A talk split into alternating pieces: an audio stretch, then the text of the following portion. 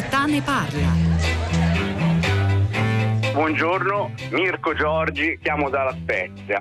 E volevo parlare un attimino dei fatti di Ardea dal mio punto di vista, che non è quello di uno psichiatra o di un infermiere in strutture psichiatriche, ma di cancellieri in tribunale. Quindi io ho a che fare con i malati mentali da questo lato della barricata. Diciamo.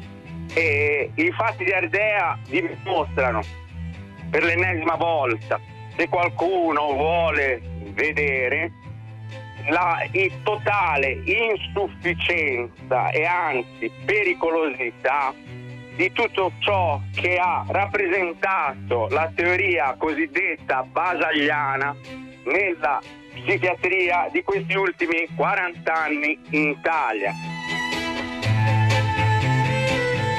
Buongiorno, mi chiamo Cecilia. Eh, sono psichiatra, la chiamo da Torino e lavoro nella provincia di Torino. Ovviamente volevo fare un intervento a proposito del, del dramma, insomma, del drammatico fatto avvenuto a Roma, però sono rimasta anche un pochino colpita dall'intervento del cancelliere Mirko, perché è vero che eh, forse la legge Basaglia eh, non riesce completamente ecco, a risolvere una serie di problematiche, ma sicuramente come dice lei è stata una legge illuminata, nemmeno la democrazia funziona sempre bene, ma non è un buon motivo per tornare alla dittatura. Quello che io posso prevedere è che questo rappresenterà sicuramente una pressione sulla psichiatria, una pressione che però è anche difficile da reggere. Io vorrei dire che in tutti questi anni c'è stato un progressivo depauperamento di risorse, spaventoso. Buongiorno, sono Silva da Bolzano. Io ieri quando ho seguito la notizia dell'uccisione dei due fratellini del signore vicino a Roma, ho temuto che eh, venisse fuori di nuovo il discorso contro la legge Basaglia. Allora io non credo che eh, si tratti di questo, che si tratti solo di questo. Io sono un insegnante, non sono una psichiatra, credo che la psichiatra che è intervenuta prima abbia spiegato bene com'è la situazione. Tema però non è quello, il tema è che una persona, psicolabile in questo caso, aveva un'arma.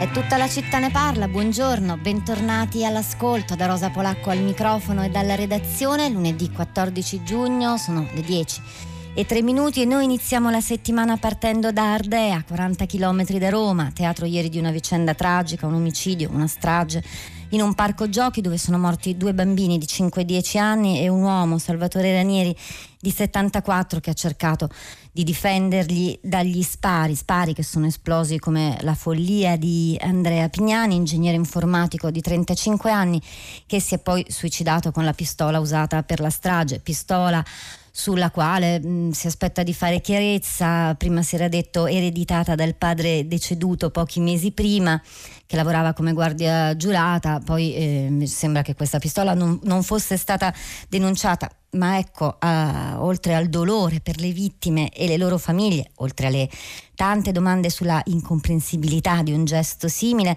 resta una discussione da fare che stamattina è stata introdotta dalle telefonate di Mirko, Cecilia e Silvia sulla legge Basaglia, sul disagio psichico, sulla malattia mentale e sulle armi. Altro capitolo di questa storia tragica ed è questo che cercheremo di affrontare insieme agli ospiti di questa mattina e insieme anche al vostro aiuto e al vostro contributo. Lo ricordo, il numero per scriverci i vostri messaggi è il 335 56 34 29 996 e intanto saluto i primi ospiti collegati con noi. Peppe Dell'Acqua, buongiorno.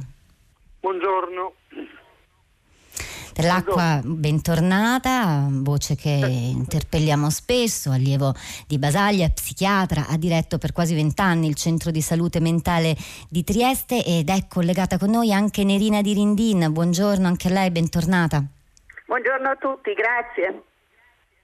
Di Lindini insegna economia e politica sanitaria all'Università degli Studi eh, di Torino, spesso la interpelliamo per il rapporto eh, per esempio Stato-Regioni o per le dinamiche pubblico-privato. Ora vedremo anche quali punti toccheremo con lei, ma intanto Peppe Dell'Acqua vorrei partire da qui, dalla telefonata di Mirko, cancelliere in tribunale, che dice che la legge Basaglia è insufficiente e pericolosa per la psichiatria italiana. Ora la legge Basaglia del 1978, 43 anni fa, lo ricordo, aboliva i manicomi, fu una rivoluzione culturale, una delle leggi simbolo di quella eh, importante, dirimente stagione delle grandi riforme sociali di quegli anni in primo luogo restituiva dignità e diritti ai, ai, malati psichiatrici, ancora però non si può dire, secondo molti del tutto compiuta, era questa l'avvertenza che avevamo raccolto anche insieme a lei dell'acqua, anche in occasione dell'anniversario della legge. Intanto le chiedo di tornare su questo punto. Peppe dell'acqua. Ma eh, prima di tutto, così, ascoltando la radio questa mattina all'alba, si resta assolutamente sconcertati, colpiti, addolorati da quanto si sente. Eh, detto questo, io devo dire che, che, ritornare continuamente su questa storia della legge Basaglia che funziona o non funziona è davvero, è davvero inutile, è davvero una copertura che si fa di fronte alle cose che invece continuano ad accadere.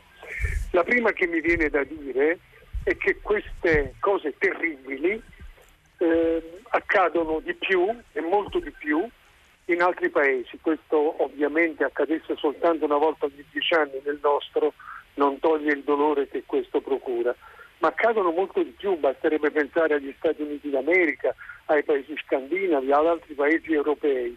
Accadono cose terribili e non c'è mai stata una legge battaglia eh, in Francia come in Germania come negli Stati Uniti continuano ad esserci istituzioni che contengono le persone con disturbo mentale. Ma detto questo è semplicemente così per uscire da un qualcosa che copre, che soltanto copre e non ci permette di vedere come stanno le cose. Bene, si dice sempre legge, legge, legge 180. Forse tutti dovrebbero sapere che questa legge 180 dal momento della sua promulgazione in Parlamento, al momento del suo arrivo nelle singole regioni e tutti salutammo con grande gioia la regionalizzazione, dovremmo poi ricrederci. Eh, il Covid ci ha fatto capire che ci sono 20 sistemi sanitari regionali, ognuno va per conto suo e di legge eh, basaglia non si può neanche più parlare fatto salvo che di quelli che sono gli indirizzi assolutamente nobili che continuano a esserci. Ma le forme organizzative, i dispositivi, ciò che accade nelle singole regioni, nelle singole aziende sanitarie è quanto mai insufficiente e la legge Basaglia non c'entra nulla c'entrano le amministrazioni regionali e c'entra soprattutto, questo io lo dico con la morte nel cuore, le culture psichiatriche che sono ritornate a ciò che era prima della legge Basaglia. Io scrivo, ho scritto un articolo su Repubblica Salute che invito a leggere sul, falli, sul tradimento sul tradimento di questo cambiamento. Se io devo analizzare, perché dovremmo stare ai fatti, perché dire la legge Basaglia funziona o non funziona, c'era una pistola o non c'era una pistola, questo che lo dicano poi dopo gli organi terzi e così via. Ma se io devo analizzare ciò che è accaduto ieri, eh beh, devo dire che è qualcosa che non dovrebbe accadere ove mai ci fossero dei servizi di salute mentale comunitari, servizi di salute mentale comunitari, sufficientemente disposti ad accogliere, sufficientemente attrezzati con culture che sono le culture di oggi, non le culture che, che promuove l'Accademia e la Società Italiana di Psichiatria che continua a parlare di farmaci. Quello che io ho sentito è assolutamente aberrante. Quest'uomo è andato in un centro di salute mentale con un trattamento sanitario obbligatorio che serviva non perché lui ha aggredito la madre, perché sembra sempre che il trattamento sanitario obbligatorio si faccia perché i malati sono pericolosi, ma perché hanno bisogno di cure. Quell'uomo aveva bisogno di cure, è andato in un diagnosi e cura. La psichiatria di oggi non ha niente a che vedere con la legge 180, lo vede e siccome è un ingegnere che parla, che dice anche delle cose sensate al di là del suo, della sua personalità, gli dice bene, bene, torni a casa e prenda queste medicine. Quindi voi vedete, voi capite bene come in questo caso la semplificazione più brutale delle psichiatrie oggi dominanti, che sono proposte dalle società italiane di psichiatria, dalle accademie, dalle università che formano di psicologi, di psichiatri e di infermieri, dicono di fronte a una situazione di quel genere, evidentissima a chiunque, di un uomo che ha bisogno di cure, di essere accolto con tutta l'attenzione rispetto al suo rifiuto, gli si dice bene, torni pure a casa ingegnere e prendi tre gocce alla mattina e tre gocce al pomeriggio. Tutto questo è scandaloso, non la legge 180, la legge 180 questo non, non lo, lo, lo negherebbe. Cosa fa la Regione Lazio rispetto a queste cose? Fa le case, le strutture per metterci dentro le persone con tutte le gradazioni possibili e immaginabili delle, delle cronicità. Cosa fa la Regione Lazio rispetto ai diagnosi e cura affollati? Cosa fa rispetto ai centri di salute mentali inesistenti? Dove esiste una gerarchia, dove esistono delle procedure che non fanno altro che mettere lontano le persone con disturbo mentale. Allora quando qualcuno dice dobbiamo rivedere la 180, io dico, caro amico, la legge 180 sono 11, 11 articoli, rivediamola pure, ma non c'è nulla da rivedere, è così saggia, è così luminosa che nessuno oggi ci metterebbe sulle mani. Bisognerebbe invece eh, fare in modo che una legge dello Stato che però la, la, la, la Nerina di Rindino ci dirà che non è possibile perché ci sono le regioni, ma viva Dio che ne parliamo dopo il Covid perché bisognerebbe fare diversamente, una legge dello Stato dicesse veramente come bisogna organizzare i servizi, quanto denaro bisogna spendere. Ma voi sapete che il nostro Paese spende meno di qualsiasi altro Paese europeo per la salute mentale? Siamo al secondo, terzultimo, quartultimo posto con 3,5%, 2,5% della spesa per la sanità rispetto a paesi come la Francia, la Finlandia, dove ci stanno degli esuberanti e forzosi e terribili manicomi che spendono il 12, il 14, il 15%. Voi sapete che la formazione degli psichiatri viene fatta sostanzialmente dalle case farmaceutiche e da accademie che hanno rinunciato completamente al compito di formare psichiatri e psicologi per quei servizi di salute mentale, che non sanno neanche che cosa sono. E continuano a dire che, che Basaglia è sorpassato. Basaglia, se lo andate a leggere veramente, parla di futuro, leggetelo, guardatelo, parla di ciò che si deve fare. Esistono in Parlamento, e chiudo qui perché Nerina Di Lindino vorrà dire qualcosa di meglio e di più preciso di me, esistono in Parlamento una legge che è un disegno di legge per la salute mentale che vuole determinare, dire che cosa bisogna fare perché i servizi, perché i centri di salute mentale 24 ore su 24, perché le strutture cosiddette residenziali, ovvero i luoghi dell'abitare, perché le famiglie, perché le persone che intanto riescono a star bene e vogliono avere voce in capitolo ci siano, perché le cooperative, perché tutto questo?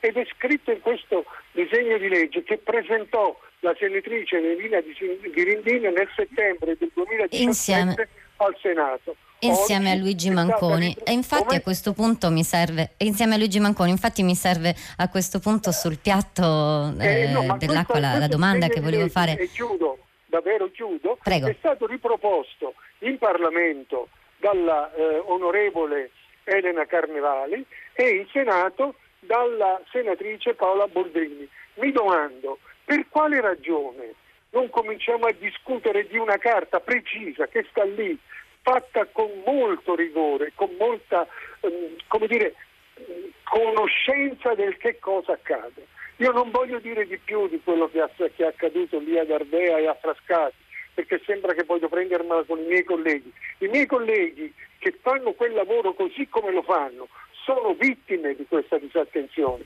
Negli ultimi anni sulla salute mentale, tranne che affermazioni di principio, sì, no, sì, no, non è stato fatto nulla.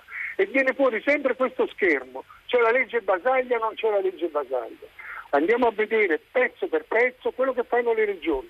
La regione Lazio questo, in questo settore non ha fatto niente altro che riformulare in modalità differenti una vecchissima psichiatria arcaica che non serve a nulla perché nel momento in cui noi diciamo che le persone vanno curate nella comunità, ed è questa la cosa più straordinaria che dobbiamo fare, e che devono essere titolari dei loro diritti, e devono ricevere il rispetto per la loro dignità e per la loro cittadinanza, stiamo dicendo che la psichiatria, così come la insegnano nelle università, deve cambiare radicalmente. Va bene la diagnosi, ma dopo la diagnosi ci interessano le persone, i loro bisogni, quello che fanno, dove vivono. Qualcuno è andato a vedere la casa di questo ingegnere, qualcuno ha visto dove stava, dove abitava e di questa pistola ne sapeva qualcuno qualcosa.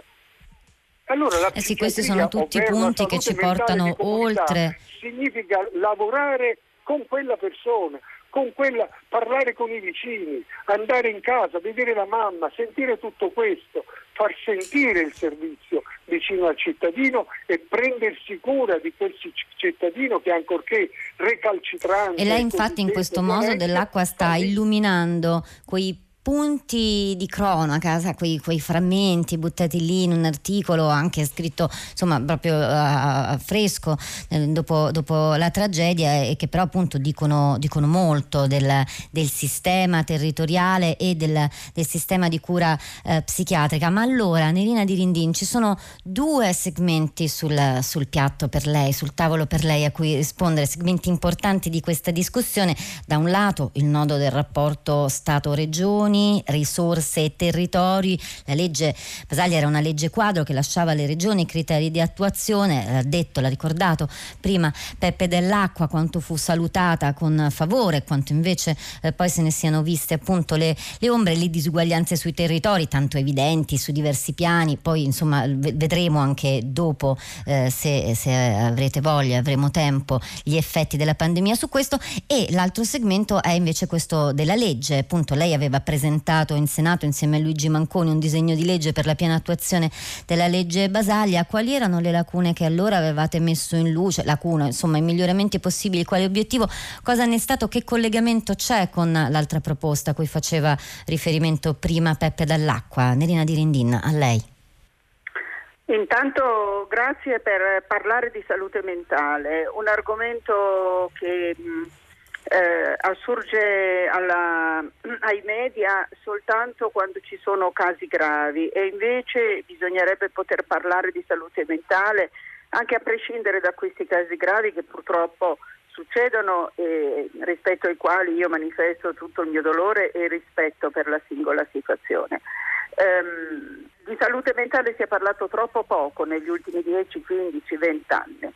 Abbiamo tanti provvedimenti nazionali e regionali che sono stati solo enunciazioni di principio ai quali ha fatto seguito un'attuazione molto modesta e l'attuazione molto modesta a mio giudizio è legata a due fattori.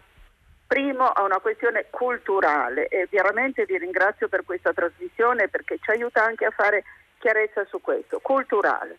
Abbiamo accettato la nostra società ha accettato che occuparsi degli ultimi, di quelli che Papa Francesco chiama eh, gli scarti, eh, sia una questione di cui si può farne a meno, che viene relegata al margine del dibattito politico e culturale. E invece la pandemia ci ha reso evidente che bisogna parlare di più della salute, della salute collettiva e non soltanto della salute individuale e di quanto la salute mentale sia vulnerabile in contesti come quelli che stiamo vivendo, non solo pandemici ovviamente. Quindi c'è un problema culturale rispetto al quale devono essere coinvolti tutti i soggetti, livello centrale, livello regionale, aziende sanitarie. La seconda ragione che ha portato a una situazione di profondo eh, depotenziamento dei servizi della salute mentale sono eh, i tagli delle risorse per la sanità pubblica, che hanno colpito principalmente gli ambiti che riguardano le persone più fragili, le persone più derelitte, come usiamo dire. E, quindi hanno e che hanno colpito anche i territori no? di Rindin perché Mirko, l'ascoltatore, diceva il matto è libero di autodeterminarsi, sue parole, e questa è una follia. Va bene, lasciando da parte il valore indiscutibile della civiltà, dei diritti anche del linguaggio, resta la sua testimonianza su tante famiglie che non riescono a fronteggiare le situazioni di malattia e come rilevava Cecilia, però c'è stato un progressivo depauperamento delle risorse aumentato ancora per il Covid. Come, come ha profondamente ragione Cecilia. E troppo poco però si è fatto anche nel, durante la pandemia per la salute mentale. Voglio ricordare che l'Organizzazione Mondiale della Sanità nel suo programma 2020-2025 per una ma- migliore salute in Europa dice proprio che eh, spesso eh, condiz- eh, le, i problemi di salute mentale sono, nascono da condizioni di vita, condizioni lavorative o economiche stressanti o sfavorevoli nonché dalle diseguaglianze sociali, dalla violenza e dai conflitti e quindi bisogna agire nella comunità. Per questo vorrei dire una cosa, anche la conferenza che fra 15 giorni, anzi fra, decina, fra 10 giorni, il 25, il Ministero della Salute ha finalmente promosso sulla salute mentale per una salute mentale di comunità, ha come titolo proprio la salute mentale di comunità perché i disturbi mentali nascono nelle comunità, non sono solo un problema individuale, anzi credo che non siano mai un problema di, di, individuale, è un problema che coinvolge la comunità. I disturbi mentali si curano nelle comunità, ovvero si curano nei luoghi in cui vivono e lavorano le persone con sofferenza mentale e si curano grazie al contributo delle comunità che noi dobbiamo promuovere, rafforzare, perché c'è l'apporto dei servizi per la salute mentale, eh, su cui ritorno subito dopo e del quesito che lei mi ha posto.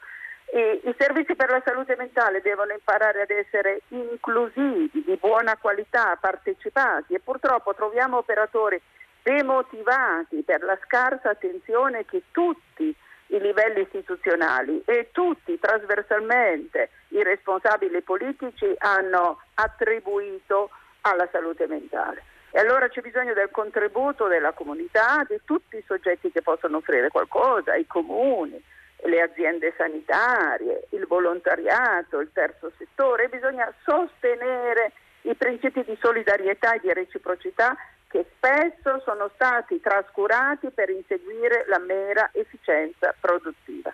Questa è la svolta culturale che il Ministro della Speranza, il Ministro Speranza sta proponendo per una nuova salute, una salute prossima ai bisogni dei cittadini. E l'occasione è quella di pensare alla salute mentale come una sfida per mettere in atto quello che stiamo dicendo sulla salute di comunità e sulla salute di prossimità.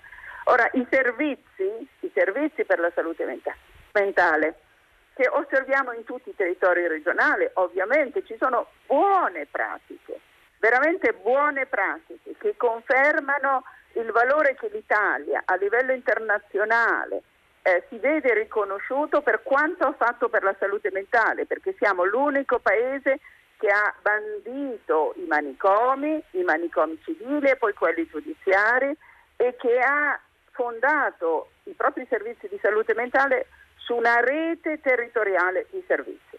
Purtroppo questo l'abbiamo fatto troppo poco, l'abbiamo fatto poco perché ci siamo occupati soprattutto del problema delle acuzie e un po' meno del problema delle cronicità, perché ci siamo occupati soprattutto degli ospedali e poco del territorio, della rete dei servizi sul territorio, perché abbiamo trascurato i determinanti sociali della malattia delle persone e sulla salute mentale questi hanno un grande ruolo. E allora noi abbiamo bisogno di centri di servizi per, mentali, per la salute mentale, aperti più ore al giorno, possibilmente 24 ore al giorno, come dice anche l'Organizzazione per la cooperazione e lo sviluppo economico, di servizi che siano in grado di far partecipare tutti coloro che ci aiutano a costruire occasioni di inclusione sociale, di inclusione lavorativa, di superamento dei contesti abitativi che spesso sono non in grado di garantire alle persone una situazione non di sofferenza e anche di fare tutto quello che è possibile per contrastare la contenzione che poi inevitabilmente servizi sguarniti di cultura, di formazione e di risorse eh, fanno ricorso perché eh, non si rendono conto che ci sono altre possibilità che dovrebbero rivendicare. Allora, una nuova Chiarissimi punti che ha evidenziato Nerina Di Rindin. Peraltro, tra i messaggi che ci state scrivendo c'è Assunta che dice il tema questa mattina è la sanità con all'interno la psichiatria e il sottotitolo Le armi in circolazione. Poi sulle armi in circolazione adesso ci veniamo, c'è Giorgio Beretta che è già collegato con noi dell'Osservatorio Permanente Armi Leggere Brescia e Rete Italiana Disarmo. Buongiorno intanto Beretta. Buongiorno. Volevo però tornare un momento da Peppe dell'Acqua e mh, mm, girarle le, le, le, analisi, gli spunti che ci ha offerto Nerina di Rindina, anche quest'ultimo uh, sottolineare l'aver trascurato criticità, territorio e determinanti sociali. E poi ponendole qualche numero, Peppe dell'Acqua, adesso questi non sono numeri aggiornatissimi, però secondo un rapporto sulla salute mentale del Ministero della Salute in Italia erano circa 800.000 le persone seguite dai servizi di salute mentale, secondo le stime stime, però i dati, gli studi, le esperienze raccolte sono circa 2 milioni le persone che presentano disturbi psichiatrici, 4 milioni e mezzo quelli a rischio di disturbi ansiosi e depressivi. Allora, questi numeri intanto che cosa hanno prodotto eh, nell'anno della pandemia? A chi lo chiede? A Peppe dell'Acqua, a lei. Ah, ma veramente devo dire ancora una cosa. Eh, naturalmente non, non sono in discussione. Credo che sia caduto forse proprio Peppe dall'Acqua che, che stava parlando. Allora, Nerina di, Nerina di Rindin, lei anche di questo si, si, è, si è, occupata molto, del, lo, lo accennava anche prima, quindi intanto giro a lei questa domanda. Eh, sì, purtroppo poi le persone che accedono ai servizi per la salute mentale sono molto meno di quelle che potrebbero trovarne risposta. Spesso c'è anche una sfiducia uh, che um, le persone sentono e sentono anche lo stigma. Faccio un esempio, noi ci stiamo molto preoccupando della condizione sempre più di difficoltà che vivono i minori, gli adolescenti e i giovani adulti, soprattutto dopo tanti mesi di confinamento e di restrizioni a causa della pandemia. Ebbene, per i giovani abbiamo delle belle esperienze che dimostrano che si possono eh, ottenere eh, la, la, collaborazione, la disponibilità dei giovani a lavorare insieme ai servizi se noi li accogliamo sul territorio in luoghi non stigmatizzanti, non necessariamente nei centri di salute mentale, ma in luoghi accoglienti nei quali le persone si sentono libere, si sentono colte e non si sentono stigmatizzate da essere persone con salute mentale. C'è bisogno di fare in modo che le persone accedano ai servizi anche agli inizi dei disturbi e, e c'è bisogno che i servizi siano in grado di offrire loro davvero ascolto, vicinanza e disponibilità a dialogare con la scuola, con il mondo lavorativo, con uh, i comuni, per trovare insieme soluzioni integrate. Allora, c'è, questo, c'è questo, questo, capitolo molto importante, appunto, ma lo abbiamo capito anche dalle ricostruzioni di cronaca e poi dai vostri messaggi che ci state mandando al 335 56 34 296, appunto il rapporto con, con, le armi. Su questo Beretta lei stamattina è anche intervenuto sui social network. Le leggo un messaggio di Gabriella, molto eh, esemplificativo di quello che stiamo dicendo, come mai una persona psicologicamente labile era in possesso di un'arma da fuoco. Ne aveva legale possesso no? Il grande problema dell'uso delle armi da fuoco. Allora Beretta, quest'arma sì, se prima si è detto era stata ereditata, eh, però invece era diciamo nascosta, non era stata denunciata. Lei da tempo invoca un censimento delle armi come funziona il possesso, le, l'ereditarietà, cosa, cosa manca adesso Beretta? Ma diciamo innanzitutto che eh, chiaramente in questo caso l'arma era in possesso del papà de, eh, defunto appunto del, eh, dell'omicida, dell'omicida, di fatto, non era stata, eh, era stata denunciata la scomparsa, ma era stata ovviamente nascosta da questa persona e questo ci pone un problema molto grosso, e cioè che poi però si ripete in tanti altri casi, e cioè il fatto che mh, tutte le armi che sono in possesso legale delle, delle, persone, quando queste persone scompaiono, di fatto dovrebbero tutte essere denunciate eh, alle autorità competenti, cioè dovrebbe essere detto alle, alle autorità competenti eh, c'è un'arma in casa, che cosa ne facciamo? Un, e ovviamente i carabinieri dovrebbero intervenire e decidere con la famiglia se la famiglia decide di, di tenere quest'arma deve assumere almeno un nulla osta per eh, tenere l'arma. Se invece la famiglia decide di disfarsene, le consegna appunto ai carabinieri. Il problema è che non sappiamo perché non esiste ancora, innanzitutto, un registro informatico di tutte le armi che sono presenti in Italia. Sono davvero eh, decine di milioni, molti addirittura risalgono alla seconda guerra mondiale addirittura, ma moltissime non sono state denunciate. Ecco perché noi diciamo, diamoci del tempo, un anno di tempo, facciamo un censimento a tutte le persone che hanno armi in casa mai denunciate, sia permesso di appunto segnalare ai carabinieri che hanno queste armi, decidano che cosa farne, se, ovviamente senza nessuna pena, senza nessuna sanzione, no? e dopo questo tempo si chiude il capitolo. Questo sarebbe fondamentale, perché oggi di fatto non lo sappiamo. Molte armi eh, che anche magari erano state denunciate ancora negli anni 50 o 60, sono eh, tuttora presenti su registri cardacei che non sono mai stati informatizzati.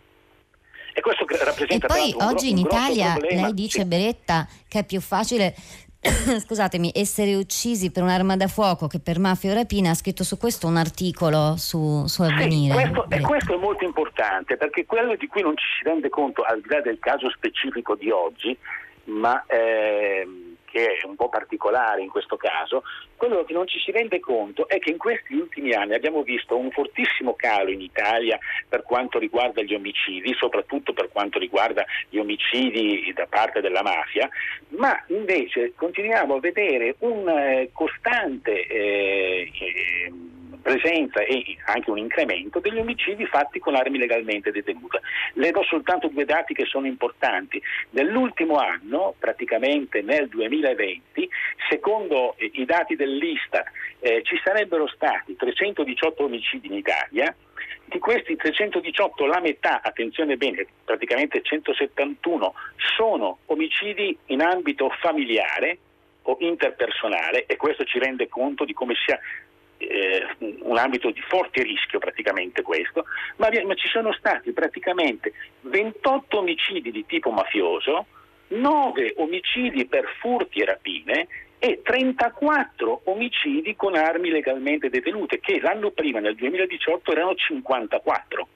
Cosa vuol dire? Oggi davvero è, c'è più rischio in Italia di essere uccisi da un legale detentore di armi il marito che uccide la moglie, la persona anziana che uccide persona, un'altra persona anziana, il vicino di casa perché è arrabbiato, eccetera, eccetera. Tutte queste situazioni che passano nei fatti di cronaca quotidiani, ma che non contiamo mai e che noi invece come osservatorio OPA contiamo perché abbiamo appunto un database su questo che è pubblico e si può leggere.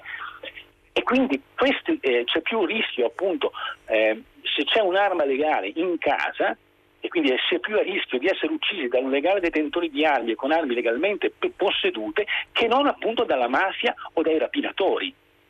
Ci sono alcuni casi, ne abbiamo visto uno la settimana scorsa appunto a eh, dalle parti di Torino no, di, una, di, una, rapina in cui sarebbe stato ucciso, appunto, cioè è stata uccisa una persona, tra l'altro questa persona deteneva un'arma. Eh, io, Beretta, adesso il, io voglio rimandare a questo articolo che lei ha scritto su Avvenire perché è molto interessante e puntuale e questo, questo aspetto che, che, lei ha illuminato viene ripreso anche dai vostri, dai vostri messaggi. Ora ne leggo qualcuno, ma intanto vi ringrazio per aver partecipato alla discussione di questa mattina. C'era Peppe Dell'Acqua, psichiatra, c'era Nerina Di Lindin che insegna economia e politica sanitaria a Torino e Giorgio Beretta, rete italiano disarmo. Eccolo il messaggio messaggio di Gabriella che dice grave che avesse una pistola, ma forse avrebbe potuto avere un coltello. Il problema è che spesso queste persone poi non sono seguite come sarebbe opportuno, né le famiglie sono sufficientemente supportate. Ora ascoltiamo un brano di Ascanio Celestini che più volte ha raccontato nelle sue canzoni il tema del disagio psichico. Lo fa anche in questo testo del 2007 contenuto nell'album Parole Sante che si chiama Noi siamo gli asini.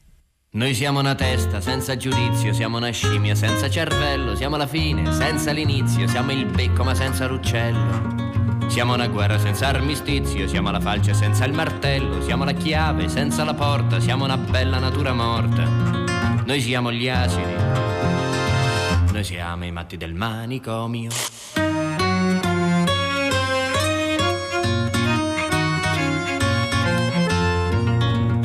Siamo buffoni, siamo pagliacci, siamo vestiti di pezzi e di stracci, siamo pagliacci, siamo buffoni, col cazzo fuori dai pantaloni.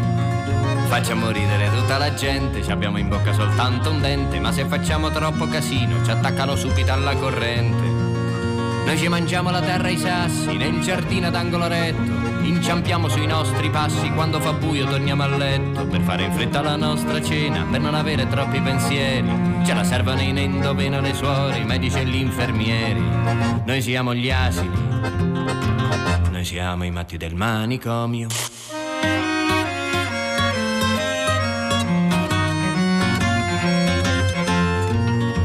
Per chi ha bisogno di santi e di eroi, chi cerca un briciolo di poesia, venga pure a guardare noi che sfiliamo lungo la via. Ci guarderete con interesse come uno squalo dentro una vasca, l'ultimo mulo che tira il calesse, la stella cadente che adesso casca. Ci alterniamo coi nani e le zoccole, l'orso che tiene sul naso una palla, il leone che mangia le vongole, la scimmietta sopra la spalla. Noi siamo quelli pieni di caccole che con il moccolo fanno la bolla, pure se siamo poveri cristi, facciamo coppia col bue nella stalla, perché siamo gli asini. Siamo i matti del manicomio.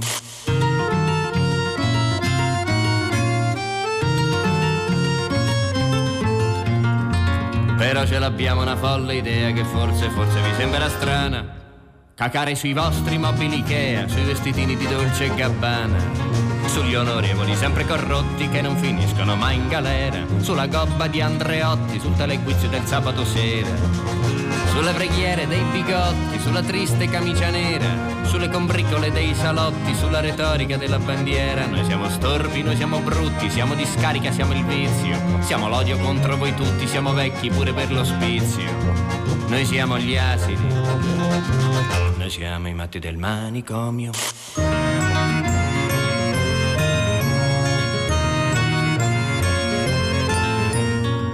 Voi perdonate se troppo sgarbata, ci venne fuori questa canzone, ma per trovare la rima baciata ci lavorò tutto il padiglione. Il padiglione che verso quell'ora si deve bere la camomilla, ce la porta la vecchia suora prima di chiuderci nella stalla. Noi siamo gli asini, noi siamo i matti del manicomio, noi siamo gli asini, noi siamo i matti del manicomio, noi siamo gli asini, noi siamo i matti del manicomio, noi siamo gli asini. Noi siamo i mani del matticomio.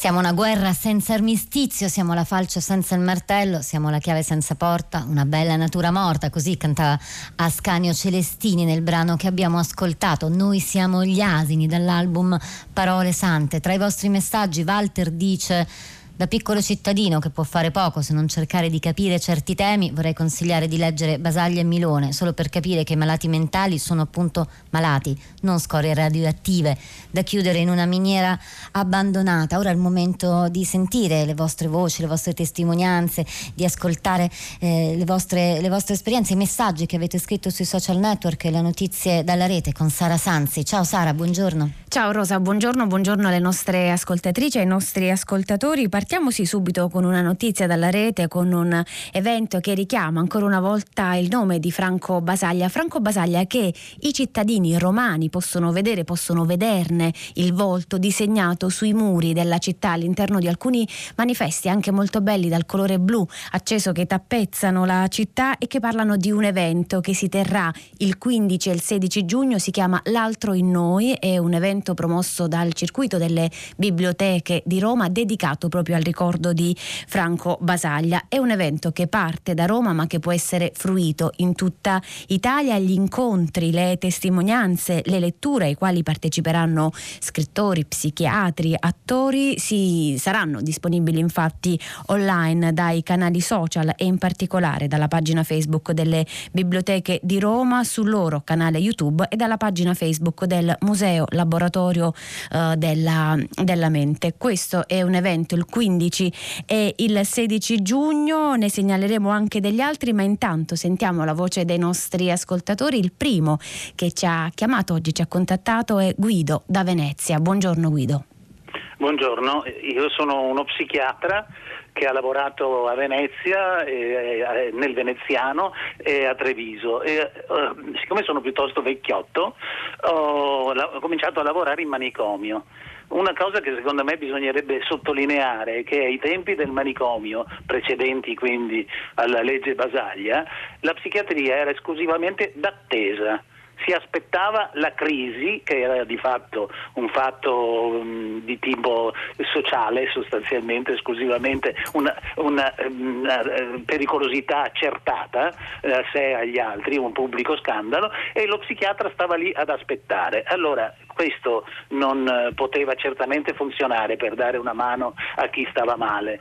Eh, adesso sarebbe importante non tornare, come invece in, sta succedendo in troppe parti d'Italia e soprattutto nel Veneto, in maniera vergognosa secondo me, eh, ricostruire una situazione in cui c'è soltanto l'ospedale, l'ambulatorio e eh, casomai tante comunità con delle caratteristiche diciamo, non chiaramente manicomiali, ma comunque esclusivamente assistenziali, una risposta ai bisogni primari, mangiare, dormire e, mette, e, e, accumulare le persone senza prospettive reali. Grazie, eh, grazie Guido. Anche Ascanio Celestini nella canzone che abbiamo appena ascoltato parlava dei matticomi. Sentiamo ora ancora la voce di, degli ascoltatori, un messaggio vocale arrivato al 335 56 34 296.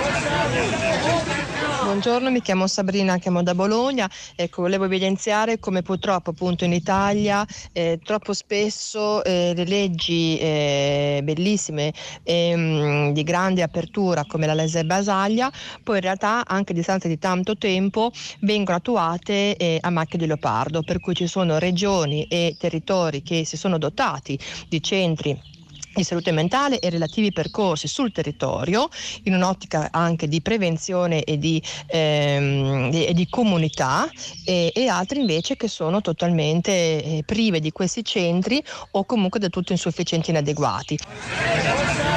E a proposito di quello che ci ha appena detto Sabrina, leggiamo Julio sulla nostra pagina Facebook La città di Radio 3 che scrive concentriamoci su quello che è venuto dopo la legge Basaglia, su quello che avremmo dovuto costruire, su quello che abbiamo ancora da costruire. Parlare di quei manicomi è storia da non dimenticare, soprattutto perché chi li ha visti e studiati per un ventennio ci ha dato una legge importantissima. E conclude Julio, guardiamo l'oggi per il domani, guardiamo il malato e le famiglie, guardiamo il malato e il suo intorno. La vita è fatta di speranze e di atti concreti. Ascoltiamo ora la voce, la viva voce di un altro ascoltatore, questa volta ci chiama da Roma ed è Saverio. Buongiorno Saverio. Buongiorno a voi. Allora, eh, provo a essere super sintetico, io sono Grazie. un semplice cittadino e l'idea che mi sono fatto è questa.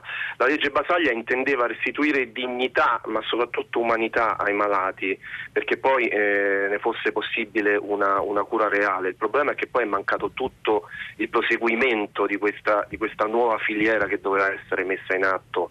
Purtroppo dai tanti problemi culturali che abbiamo c'è anche quello che non appena si stabilisce che una persona affetta da malattia mentale, quella persona diventa sostanzialmente intoccabile, motivo per il quale si verifica eh, il cortocircuito per cui una persona che uccide può o non può essere sana di mente. Però bisogna avere il coraggio oggi di dire una cosa chiara, chiunque uccide ha perso l'umanità ed è esattamente questa perdita di umanità la malattia. Grazie Saverio per il suo messaggio e anche per eh, la sintesi assoluta. Noi torniamo dopo il giornale radio e torniamo con l'Onda Verde insieme a Tutta la città ne parla e a Rosa Polacco. Tutta la città ne parla. Negli anni 70 in Italia c'erano 98 ospedali psichiatrici che ospitavano poco meno di 90.000 internati. Il 13 maggio del 1978 la legge 180 ne decretò la chiusura. È passata alla storia come legge Basaglia, dal nome dello psichiatra veneziano Franco Basaglia. È stata la prima legge al mondo ad abolire gli ospedali psichiatrici e a stabilire un principio fondamentale. Tutte le persone con disturbi mentali hanno gli stessi diritti di tutti i cittadini, diritti che per secoli la psichiatria aveva loro negato. Ma la vera sfida era solo all'inizio. Abbattuti i muri che separavano fisicamente la città dei matti dal resto della società, restavano in piedi barriere invisibili, di diffidenza e di paura verso il diverso, al punto che ci sono voluti vent'anni per chiudere davvero i manicomi. Quello di Maggiano, ad esempio, è stato chiuso solo negli anni 90. Quando nel 1980 un giornalista chiese a Basaglia dove andavano messi i malati mentali, lui rispose da nessuna parte e la clip che avete ascoltato questa mattina è Matti per sempre di Daniela Sala e Gabriella Lanza, la prima puntata del progetto appunto Matti per sempre realizzato grazie al premio di giornalismo investigativo Roberto Morione nel 2017 che fatto per tre soldi, realizzato per tre soldi e che potete riascoltare sul nostro sito. Con questo saluto l'ultima ospite di questa mattina che è con noi Olivia Guaraldo, buongiorno. Buongiorno. Guaraldo insegna filosofia politica all'Università di Verona, dirige il centro studi politici Anna Arendt, si è occupata molto di etica, politica e responsabilità sociale. Eh, Guaraldo, Salvatore Ranieri passava da lì, era in bicicletta, ha visto la pistola puntata contro i bambini, è intervenuto, la pistola si è rivolta su di lui ed è morto. I giornali già lo chiamano il pensionato eroe e della forza del suo gesto non si può tacere, fa parte di una dimensione, quella dell'eroismo o anche più semplicemente dell'altruismo dell'umorismo, dell'attenzione che ci colpisce forse anche perché la diamo per persa nella quotidianità, specie in un periodo come questo dove la pandemia ci ha costretti da un lato a ripiegarci su noi stessi con l'isolamento, ma dall'altro ci ha ricordato come la responsabilità collettiva sia un valore imprescindibile. Guaraldo. Sì, eh, devo dire che questa vicenda um, ho provato a interrogarla da questo punto di vista, cioè io mi sono chiesta, così come anche gli studenti stamattina con cui ne parlavo, e così come i giornali scrivono non era il nonno, no? questa è stata la nostra immediata reazione, ma eh, chi era questa persona anziana? E, e noi ci chiedevamo appunto, no, no, non era il nonno, non era un parente. E, e, questo secondo me è significativo di quanto siamo abituati a pensare che atti di sacrificio individuale oppure a livello diciamo non così grave come in questo caso, atti in generale di solidarietà o di aiuto siano concepibili solo se si è dei familiari, no? dei congiunti. Uh, invece ci stupisce la gratuità dell'aiuto in assenza di un vincolo di sangue. Questa è, diciamo che eh, il vostro avermi chiesto un intervento su questo tema mi ha fatto riflettere no? su come mai ci si chieda, uh, ci si interroghi sulla uh, straordinarietà di un atto di questo tipo, no? uh, in assenza di un vincolo di sangue, come se fossimo abituati appunto a pensare solidarietà e amore solo là dove c'è uh, il genos, la stirpe, no? il vincolo di sangue. Invece eh, dovremmo riabituarci a pensare che c'è semplicemente un vincolo di umanità, no? che siamo tutti e tutte vulnerabili, siamo uguali nella vulnerabilità e quindi questa uguaglianza o questa somiglianza è ciò che semplicemente scatena in noi una reazione spontanea ad aiutare l'altro che è feribile e vulnerabile come lo sono io. No? E quindi una reazione ecco, spontanea possiamo... umanità, sì. Come possiamo dunque tradurre, trasportare eh, l'etica oggi dal piano dell'eroismo classico e dunque irraggiungibile a quello della civiltà, lei diceva dell'umanità, ma della banalità del bene che appunto serve a renderla accessibile, dunque condivisibile, possibile un gesto come questo?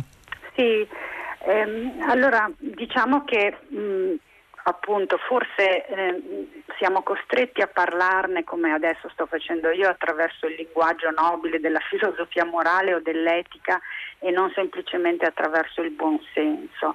Però ecco, mi pare che sia indispensabile recuperare un linguaggio della relazione, della cura per l'altro e anche dell'amore, cioè dico parole che possono risultare forse buoniste, forse anche banali, ma in realtà non lo sono, no? perché eh, fanno parte di quella parte del, dell'essere umani che ci struttura. Abbiamo tutti una dose di amore, di tenerezza, di, uh, di diciamo così, inclinazione per la fragilità altrui. No? Questa, però queste cose il discorso pubblico, il discorso mediatico le ha dimenticate, le ha cancellate uh, in favore di altre cornici di senso più sensazionalistiche se vogliamo, no? oppure più eh, come dire, che fanno appello, che solleticano uh, l'altra parte peggiore dell'umano, no? anche appunto con una sorta di cinismo autoassolutorio o si parla di comportamenti che si giustificano solo se uh, sono utili. No? solo se portano il vantaggio personale. Si tratta semplicemente, a mio avviso, di um, cornici di senso dentro le quali uh, noi siamo ormai abituati a sguazzare uh, e le riteniamo naturali. Invece bisogna denaturalizzare quelle cornici di senso lì e rendere più naturali altre cornici di senso che dicono appunto la spontaneità dell'aiuto, del, della solidarietà, dell'amore. Non mi sembra molto complicato, però effettivamente è un problema. Anzi, lei ha usato una parola cura che peraltro è stata al centro di numerose riflessioni di un ciclo di, di Radio 3 condotto da, da, Marino Sinibaldi con diversi ospiti che potete riascoltare sul, sul nostro sito. Secondo lei questo periodo ha creato una frattura nel nostro concepire il rapporto tra individuo e collettività o al contrario è l'opportunità per creare una nuova cornice di senso, come diceva lei, Guaraldo? Sì, beh, io su questo ho scritto e ritengo che questo, questo periodo sia stato un'opportunità, a patto naturalmente che scegliamo le parole giuste, che scegliamo di parlare di pandemia non solo in termini di guerra, di lotta, di nemico invisibile, ma in termini di cura, di relazione e diciamo che il lockdown, che, le, che, gli isolamenti sono queste forme paradossali di relazione, no? perché io per il bene mio ma anche dell'altro mi isolo, sospendo la relazione e se la cominciamo a raccontare in questi termini, eh, allora forse qualcosa di buono ci può essere, possiamo trarre da questa esperienza, può essere un'occasione, un'occasione poi a mio avviso il, la pandemia ci, ci, ha mostrato anche quanto abbiamo bisogno gli uni degli altri e ce ne rendiamo conto quanto ci manca, quando ci manca. Olivia Guaralda, quanto ci è mancato in questi mesi? Grazie per aver chiuso questa puntata di oggi. Noi vi salutiamo. C'erano Rosa Polacco e Sara Sanzi a questi microfoni con Piero Pugliese in regia e Fabio Zampa alla console. Cristina Faloci, Pietro del Soldà, Piero Sorrentino e Cristiana Castellotti vi salutano. La linea va a Radio Tremondo, a Roberto Zicchitella. Noi torniamo domattina alle 10. Tutta la città ne parla.